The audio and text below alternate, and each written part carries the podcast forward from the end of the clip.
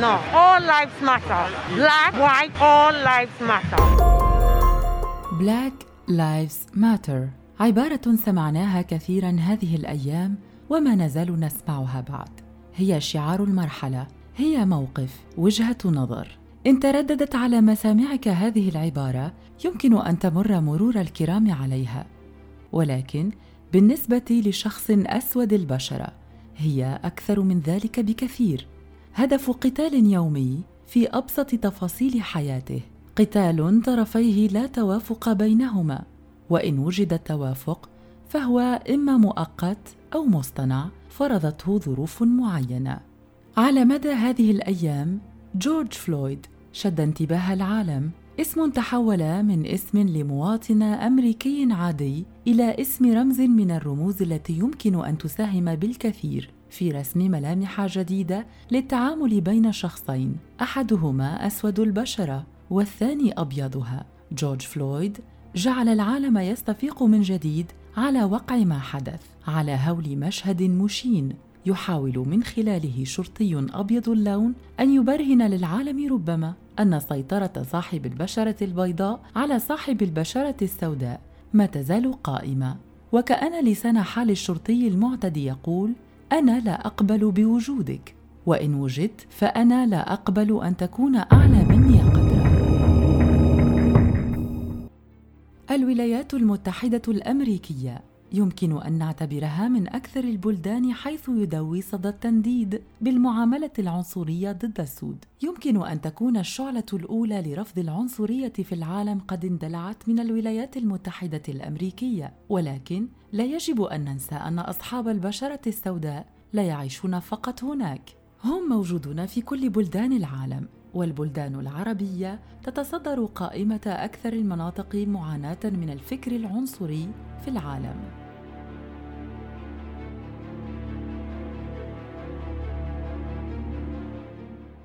حلقة اليوم من في عشرين دقيقة ستكون مساحة تفاعل كبرى فيها شهادات من وحي الواقع فيها آراء أكثر عمقا لنشطاء حقوقيين رافضين للعنصرية يعملون ليل نهار لإيجاد أسلوب حياة بديل لواقع منمق. ظاهره وردي وجميل أما باطنه فمظلم.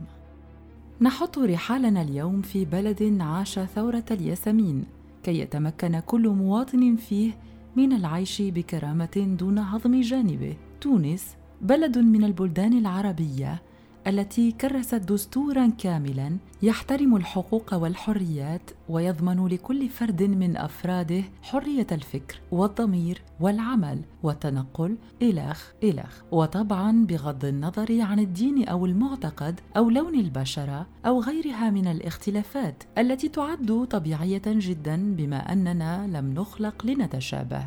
ولكن على أرض الواقع تحدث سلوكيات يومية تقلل كثيرا من شأن ما نص عليه الدستور التونسي خاصة فيما يخص التساوي في الحقوق والواجبات بين أبيض وأسود Quand tu passes dans les rues, ils te tapent les fesses, te lancent les pierres ils te disent Gila Gila, moi je passe parce que je suis pas venu ici pour les problèmes. Cette fois-ci, ça a dégénéré jusqu'à me tabasser. هذه شهادة حية مستمعين لإحدى المواطنات الإيفواريات التي تعيش في تونس السيدة لور تقول بأنها تعرضت للتعنيف وللاعتداء الخادش بالحياء. تقول كذلك بأنها قدمت لتونس كي تعمل فقط ولا ترغب بمشاكل. ولكن غالبا ما يخرج الأمر عن سيطرتها فيتحول تعنيفها من تعنيف لفظي إلى تعنيف جسدي واعتداء بالضرب.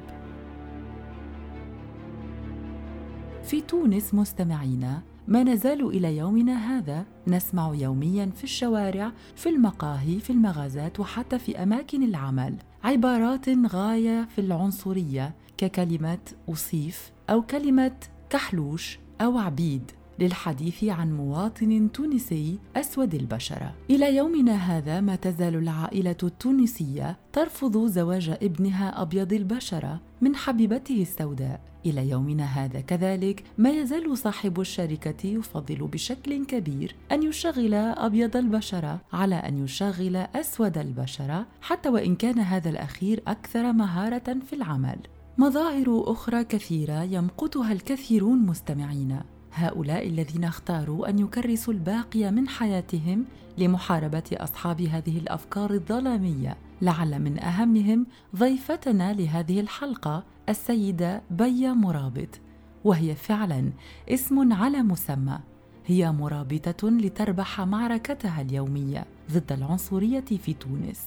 السيدة بيا هي النائبة السابقة لرئيس جمعية منامة التونسية. هي جمعية تحارب العنصرية إلى الآن. ها هي مستمعينا تحدثنا عن تاريخ العنصرية في تونس والمفهوم الاجتماعي لها. التمييز العنصري هو موروث قديم برشا معناها ما جاش توا توا. هو تورث من قديم الزمان ما تولد حتى شخص عنصري. آه، هو ظاهرة لاصقة بالشخص أما من المحيط الداخلي نتاعو من العائلة وإلا من الأقرباء وإلا من المحيط الخارجي في المجتمع.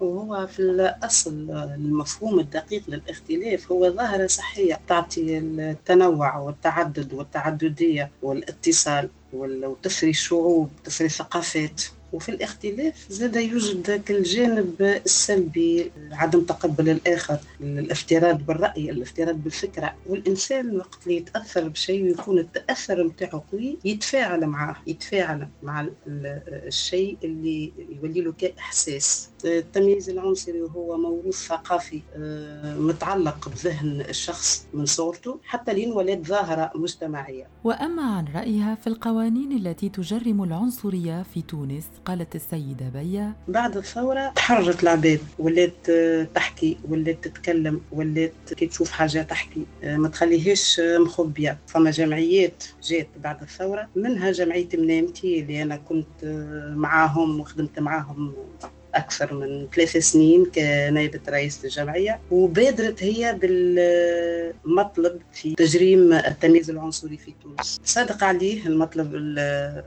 قانون تجريم التمييز العنصري يوم 9 أكتوبر سنة 2018 وقع تفعيله في 23 جانفي ولا ساري المفروض. ولكن مع الأسف ما زالت الانتهاكات نتاع الأشخاص ذوي البشرة السوداء ما زالت العنصرية في تونس ما زالت العنصرية تتمارس على التوانسة كما تتمارس على أخواننا من ذوي البشرة السوداء أفريقيا وجنوب الصحراء. ولكن مع هذا ثم قضايا تعدات وتحكمت فيها وخذاو حقوقهم. ومع هذا الجمعية ما زالت ناشطة ما زالت تقوم باجتماعات ما زالت تقوم باحتجاجات ما زالت تقوم بندوات قاعدة تأثر في الشباب اللي باش يقوم بالتوعية. وهذا هو المطلوب هو يلزم التوعية على خاطر بدون توعية الحل ما يجيش.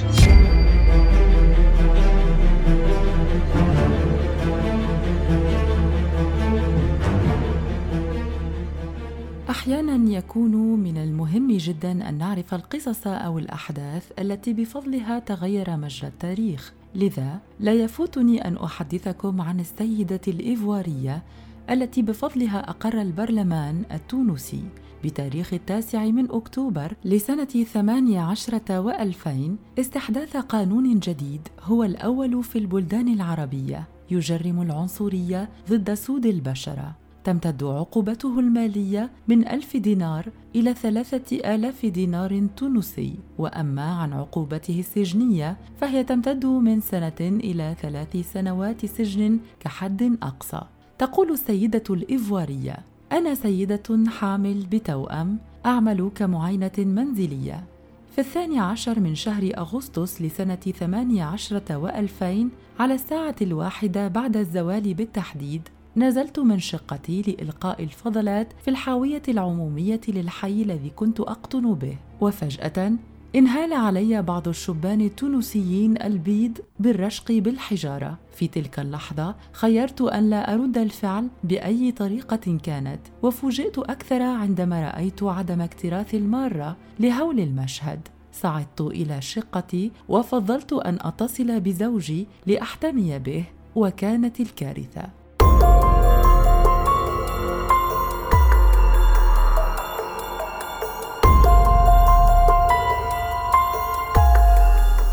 اعتدى نفس الشبان وعائلاتهم بالتعنيف والضرب المبرح على زوجي مما تسبب في هيجان كل جيراني من أصول إيفوارية بالحي الذي كنت أسكن به في الضاحية الشمالية من تونس. يومها خلت أنها حرب لن تنتهي. كانت هذه قصة من بين آلاف القصص التي يمكن أن نحدثكم عنها ولن يكفينا عام ولا عامان لننهيها. والله المواقف نتاع التمييز العنصري خدمت عليها برشا وفما تسجيلات وفما صور وفما برشا برشا انتهاكات تعرضوا لها السود. أما التوانسة وإلا أخواننا من ذوي البشرة السوداء افريقيا جنوب الصحراء. لكن أنا بنتي تعرضت للتمييز العنصري من أستاذ أستاذ في المعهد تعرضت له تعرضت للتمييز العنصري. لكن أنا ما سبتش خذيت لها حقها وكنت بالحق معناها تصور أنت أم ضد الشيء هذا. الحادثه هذه نتاع التمييز العنصري اللي تعرضت لها بنتي كانت قبل إصدار القانون بسنوات لأنه الإنسان وقت يشوف حاجة يلزم يتكلم ما يلزموش يسكت. حتى ولو ما خذاش حقه في وقتها يجي وقت وياخذ فيه حقه. إذا كان كل إنسان يشوف حاجة ويسكت عليها باش تتمادى الممارسات العنصرية وباش تكثر الممارسات العنصرية وباش تتنوع. خاطر التمييز العنصري توا ولا فما حاجة جديدة اللي هي تمييز عنصري مودرن تمييز عنصري عصري في المجتمعات. وتوا ولات فما ظاهرة جديدة نتاع العبودية الجديدة. ولات فما بيع وشراء وفما اللي بون ياخذوا الشخص الأسود يحطوه في الدار يخدمهم ما ياخوش حقه وما ياخوش فلوسه يمارسوا عليه ضغوطات وما ينجمش يتكلم وما ينجمش ياخذ حقه. وهذه شيء على خاصة على الأفارقة جنوب جنوب الصحراء ما تحدثت عنه السيدة بيا مرابط هو شيء يحدث كل يوم تقريبا في تونس. لم يختفي ولم ينتهي. على الرغم من أن تونس تاريخيا كانت أول بلد عربي يلغي الرق. دعوني أحدثكم تاريخيا كيف تم ذلك. ألغي الرق رسميا بتونس بداية من الفترة ما بين 41 و 800 وألف وست وأربعين وثمانمائة وألف. بعدما أصدر أحمد باشا باي أمرا في يناير أو كانون الثاني أو January لسنة ست وأربعين وثمانمائة وألف يقضي بإلغاء العبودية. وكان هذا القرار من أهم الإصلاحات الاجتماعية في عهد ملك تونس أحمد باي بن مصطفى بين 37 و 800 وألف و 55 و 800 وألف. العبودية في تونس ألغيت على ثلاث مراحل. كانت أولها إصدار أحمد باي في السادس من سبتمبر أيلول لسنة واحد وأربعين وثمانمائة وألف أمرا يقضي بمنع الاتجار بالرقيق أو استيرادهم أو بيعهم في أسواق تونس. كما أمر بهدم الدكاكين التي كان يباع فيها العبيد. أما المرحلة الثانية فقد كانت بإصدار أمر من قبل الباي في سنة الثاني والأربعين وثمانمائة وألف يعتبر كل من يولد بالتراب التونسي حر لا يباع ولا يشترى. وأخيرا أصدر أمرا مكتوبا في الثالث والعشرين من يناير كانون الثاني لسنة ست وأربعين وثمانمائة وألف يقضي بتحرير جميع العبيد في المملكة التونسية آنذاك وإبطال العبودية نهائياً. وأعقب كل هذه القرارات بمرسوم سنة تسعين وثمانمائة وألف ينص على تجريم وتغريم كل من يحاول أو تسول له نفسه أن يخالف هذا القرار.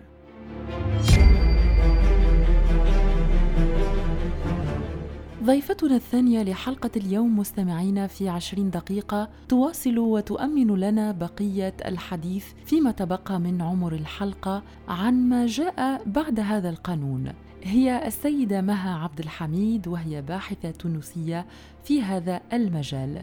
في تونس كانت العبودية جزء من من اقتصاد البلاد وجمع الثروات لتجار العبيد وكذلك لمن اشتراهم وعمل على استغلالهم إذ استعملوا السود في العمل الفلاحي خاصة في الجنوب التونسي في واحات الجنوب التونسي وكذلك في أراضي الزيتون في الساحل وفي الساحل خاصة. أه، واستعملوا كذلك أه، واستغلوا كذلك السود العبيد في الأعمال المنزلية نساء كانوا أو رجالا أو أطفالا.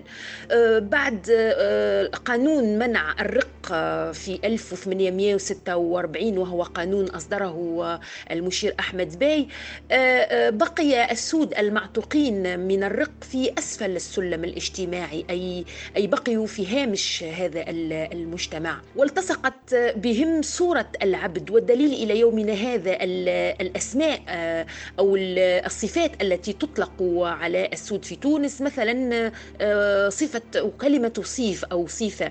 ويستمد تستمد هذه الكلمة معناها من صفة الأسود آه، في فترة العبودية. أي لم تكن الوصيف ليس لونا هي صفة ما نعبر عنه باللغة الفرنسية c'est un statut un statut d'esclave في الجنوب التونسي نسمع أيضا يقولون على مجموعة من السود العبيد.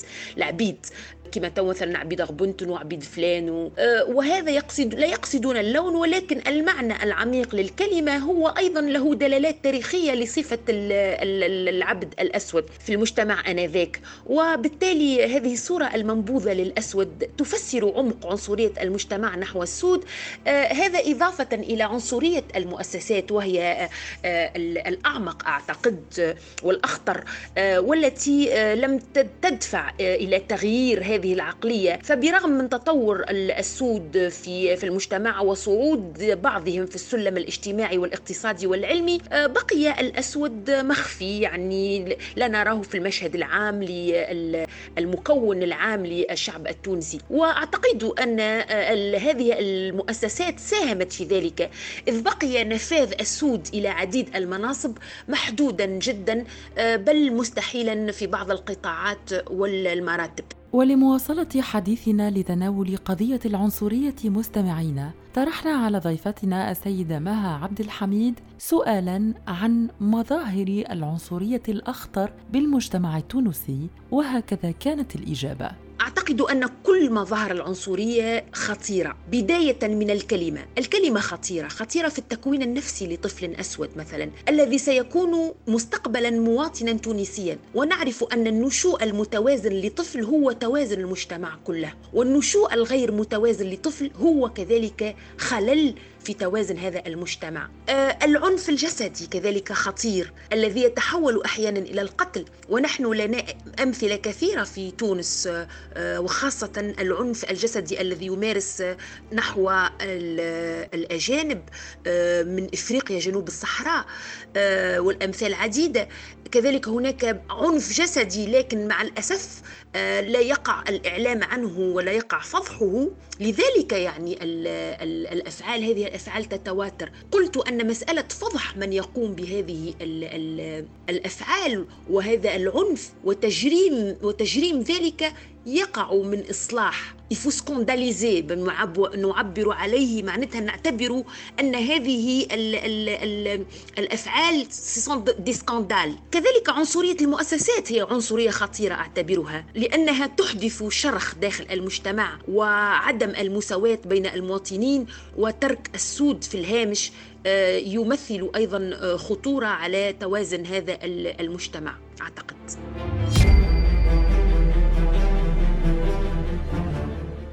أعتقد أن القانون مهم وهو آه، جاء آه، إثر نضال كبير من طرف السود نفسهم ومن طرف حراك آه، وقع وديناميكية وقعت في المجتمع المدني تفاعلت معها تفاعل معها المشرع. العنصرية ليست مرض لأنك قلت هذا المرض. فصديقتي وهيبة لا أعتبر أن العنصرية مرض لأن المرض لا يدخل الأش...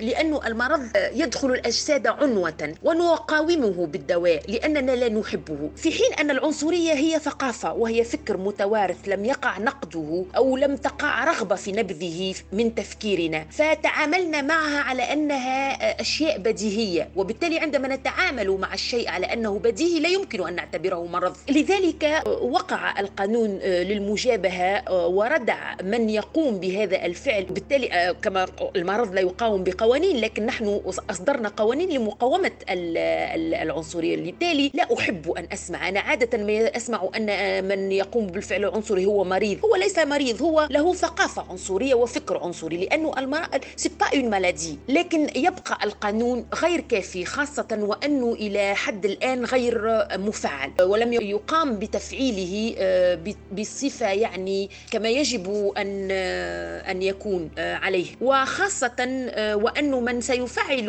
هو نفسه ما زال يحمل هذا الفكر العنصري. كما قلت أن المؤسسات ما زالت تحمل وما زالت تسطح الفعل العنصري ويعتبره ربما زلة لسان لم يرد صاحبها ضرر من خلالها فبالتالي يجب زرع ثقافة مناهضة العنصرية وتجريمها ويعني فهمها على أساس أنها تمثل خطورة على هذا المجتمع. آه كذلك العمل على مقاومة هذه الظاهرة الثقافية والفكرية يجب أن يكون جماعيا ابتداء من أنفسنا. آه تغيير مناهج التعليم خاصة في الابتدائي والثانوي ودمج برامج توضح خطورة العنصرية باعتبارها تمس من شخص المواطن التونسي. ثم آه من دور المجتمع المدني أيضا ومؤسسات الدولة أن تقوم بدورها بكل جدية لمقاومة آه هذه الظاهرة.